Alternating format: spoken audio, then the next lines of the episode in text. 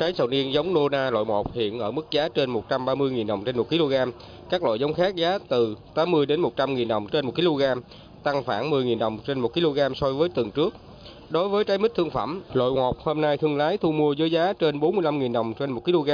Cá biệt giống mít Indo ruột đỏ loại 1 giá khoảng 100.000 đồng trên 1 kg. Đối với mít đây là mức giá cao nhất trong năm qua. Nhà vườn có lãi rất lớn do cây mít cho trái quanh năm và năng suất cao.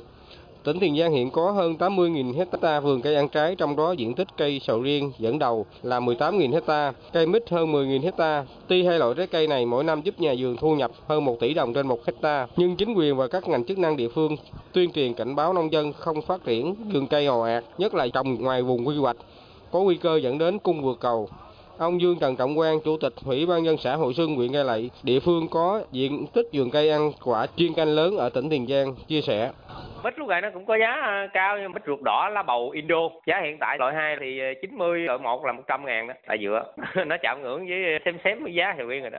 Giờ mình cũng à, chưa có dám khuyến khích. Cũng hướng người dân trồng thì trồng cũng cũng mình cũng phải có cái quy hoạch chứ để trồng đại trà sợ nó cung dự cầu. Thì mít thì thấy giá nó ổn đó. Cái mít thì nó dễ trồng mau mau thu hoạch. Bà con hôm nay cũng phấn khởi.